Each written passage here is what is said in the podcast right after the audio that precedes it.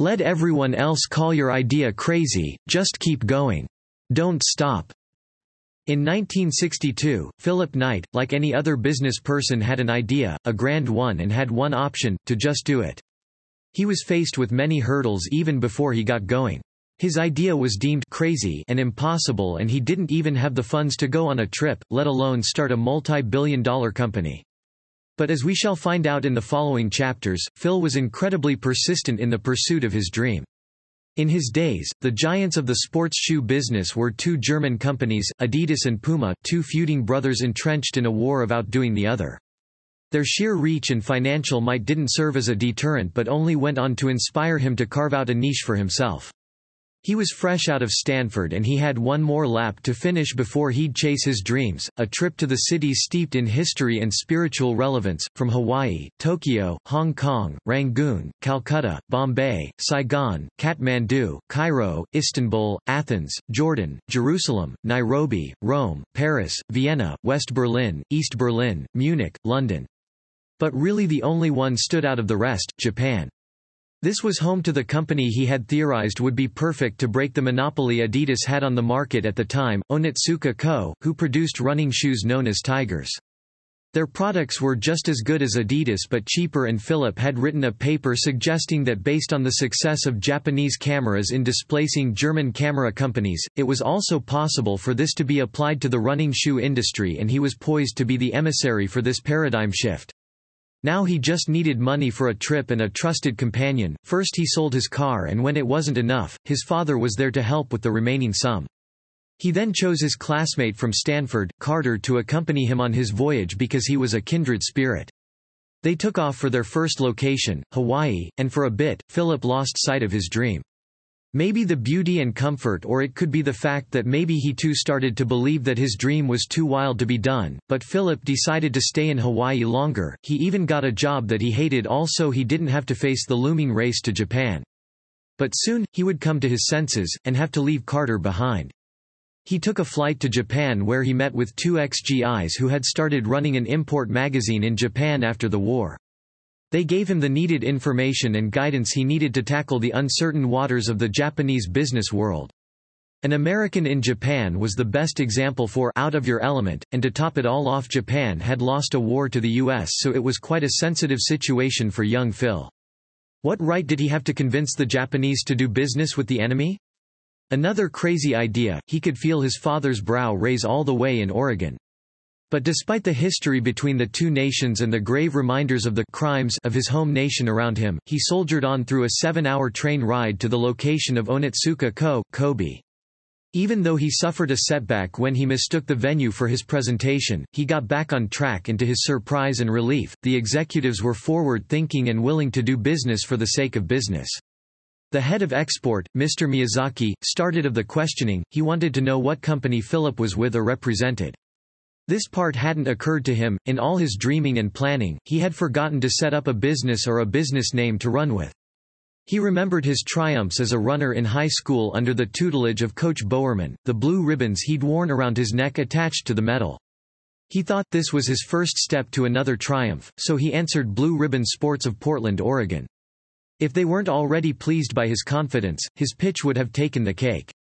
As it turns out, they already were considering doing more business in America since they already sold wrestling shoes up northeast. He signed a deal to distribute their Tiger running shoes and made an order for a few samples. His first victory, next, he had to finish his race, his trip round the world. Even in the face of discouragement, don't stop still, don't settle for the easiest way out in the previous chapter, we saw Philip embark on a brave, life-changing trip to a land mired in war and memories to snatch himself a shot at glory. The road wasn't without hitches, derailments and distractions but he thrived and got what he came for.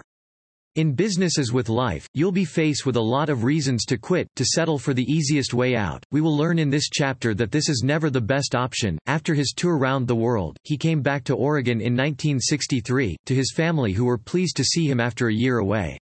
He wasted no time to share his stories and triumphs with them and they were always on hand to offer whatever support they could.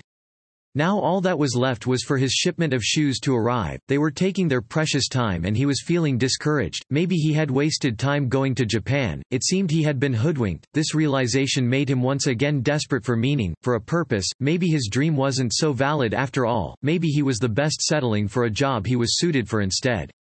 He caved and applied for a job at an accounting firm, Lybrand, Ross Bros and Montgomery.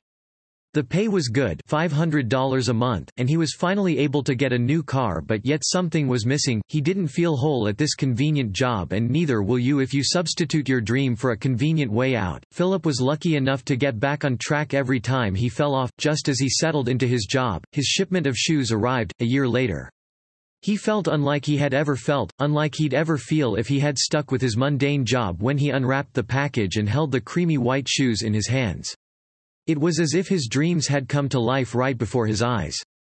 So he decided to share it with the man who first gave him a chance to dream, Bowerman, who was also obsessed with running shoes and tweaking them till they were perfect, and true to his nature, Bowerman was impressed and cut a deal with Philip on the business idea.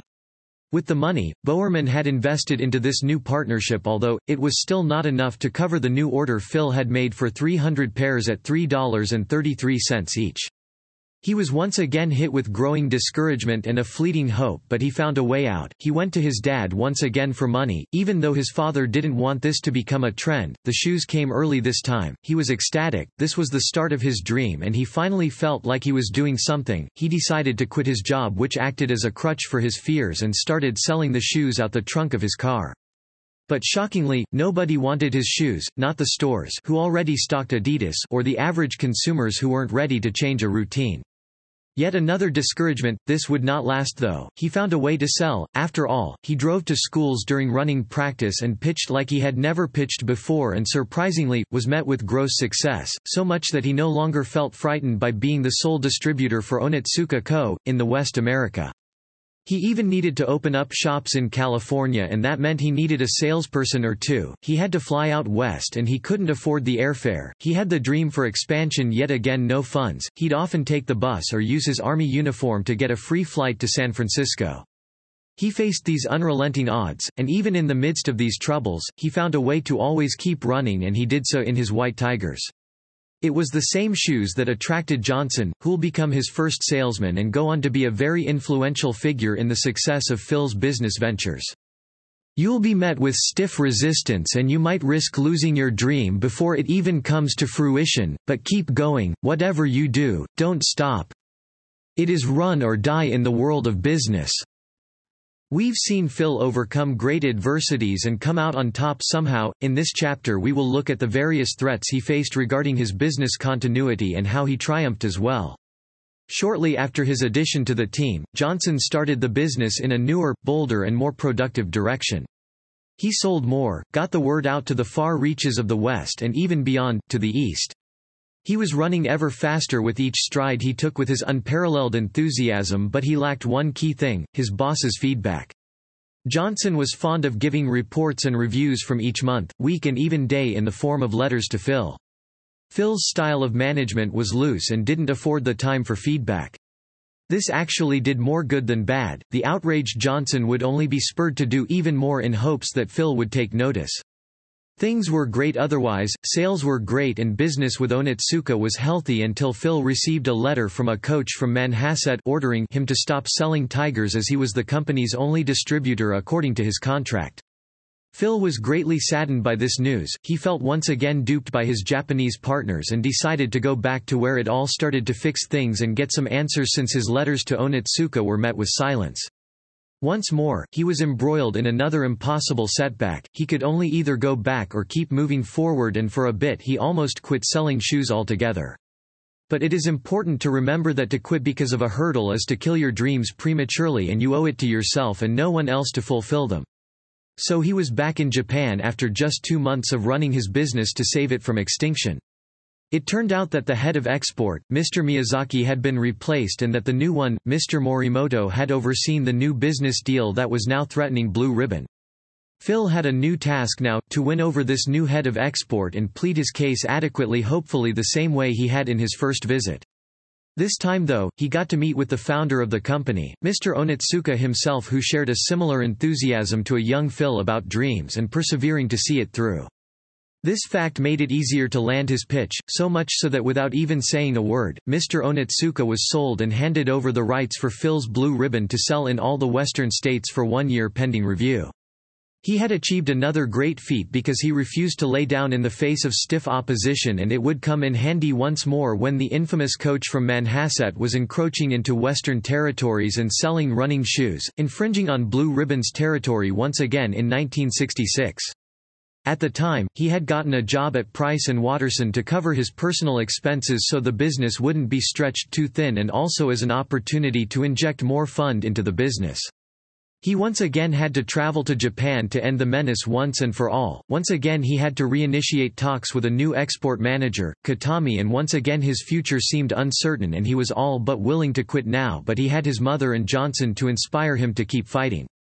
He conquered once more, in spite of Katami and his backdoor deals with the coach from Manhasset and he also conquered Mount Fuji from whence he found Sarah with whom he fell in love with and would later turn out to dump him because she felt he was lacking in sophistication. The loss, like every other one rocked him hard and he almost quit, he left a shipment of shoes he'd ordered and couldn't care what happened next. But with all stories, the hero is never alone in his lowest moments, as always, he had family by his side. His sister, Jean helped pull him out from his sunken state and gave him cause to find his fight once more.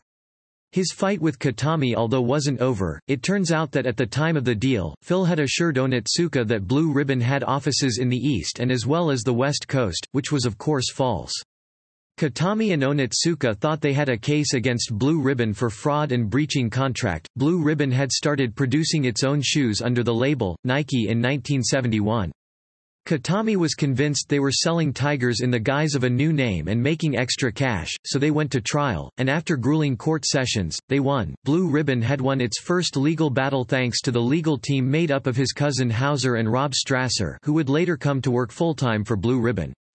But just as one battle was over, another one rose up again, now free of Onitsuka and Katami. The poor monetary tactics Phil was warned against by the several banks that had truncated doing business with him had put them in the red financially. So in 1979, when the government charged them $25 million for custom import duties, they had nowhere to go from there. They had no idea what this meant or how they managed to owe money to the government for that matter without knowing. As it would later become obvious, Blue Ribbon's Nike had caused a stir in the big shoe business owners and they colluded with the government to impose an outdated system of import pricing unknown to Phil. It took the doggedness of Richard Werschkul, recommended by Strasser and the good-meaning senators of Oregon, Senator Mark Hatfield and Bob Packwood, to help lobby and help rectify the gross unfairness. An opportunity can masquerade itself as a fool's errand but a keen eye and an open mind will reveal its true worth, always be willing to learn new things. In 1977 when scientists, Frank Rudy, and Bob Bogert pitched the first idea of filling soles with air to Philip Knight, he felt they had to be joking, why put air in shoes? He asked, they responded as they had responded to other questions like this from people like him, people like Adidas, for greater cushioning, for greater support, for the ride of your life. Although Phil's motivation was competition with Adidas, it is important to note that he took the idea and ran with it. Literally. He strapped on a pair of the samples they had brought and went on a run in them. And thus, the idea of air in soles wasn't just an idea anymore, it would be Nike's cash cow. Phil had a keen eye for opportunities and it set him apart from the competition. He had seen an opportunity to expand his business to other parts of the world. He cited factories in Korea, Puerto Rico, Exeter, New England, and China, where he broke grounds in 1980 as the first American to do that kind of business in 25 years. When it came to stars to endorse, he knew just the players that would get the word out quickly and get a better response. He took a chance on a newcomer LeBron James and it paid big time, along with other sports superstars that have worn the Nike swoosh over the years like, Romanian tennis player Ilie Nastase in 1972, record-breaking American runner Steve Prefontaine in 1973, Kobe Bryant, Michael Jordan, and Tiger Woods. Today Nike continues to blaze the trail in the field of sports wares. There was a time when they only sold shoes and yet the market was teeming with sports apparel made by the competition. Phil was no longer content with just being a shoe company, he needed the world to take him seriously, so he decided to venture into a clothing line for Nike which was met with great success in 1978. Conclusion from the sleepy town of Oregon, Philip Knight nursed a dream like any other aspiring business person and at first nothing seemed feasible and some called his dream crazy but he believed in himself and his dream and he had the support of his family and his coworkers who also became like family to him. His story is an example of the triumph of the dreamer, a tale of how hard it will get and the rewards of sticking with your dreams no matter what. It reminds us that we too, with our various goals and dreams can achieve just whatever we put our minds to. Try this, whenever you feel like quitting because of the odds or difficulties, the one thing you should keep running, as Phil would say keep running or die.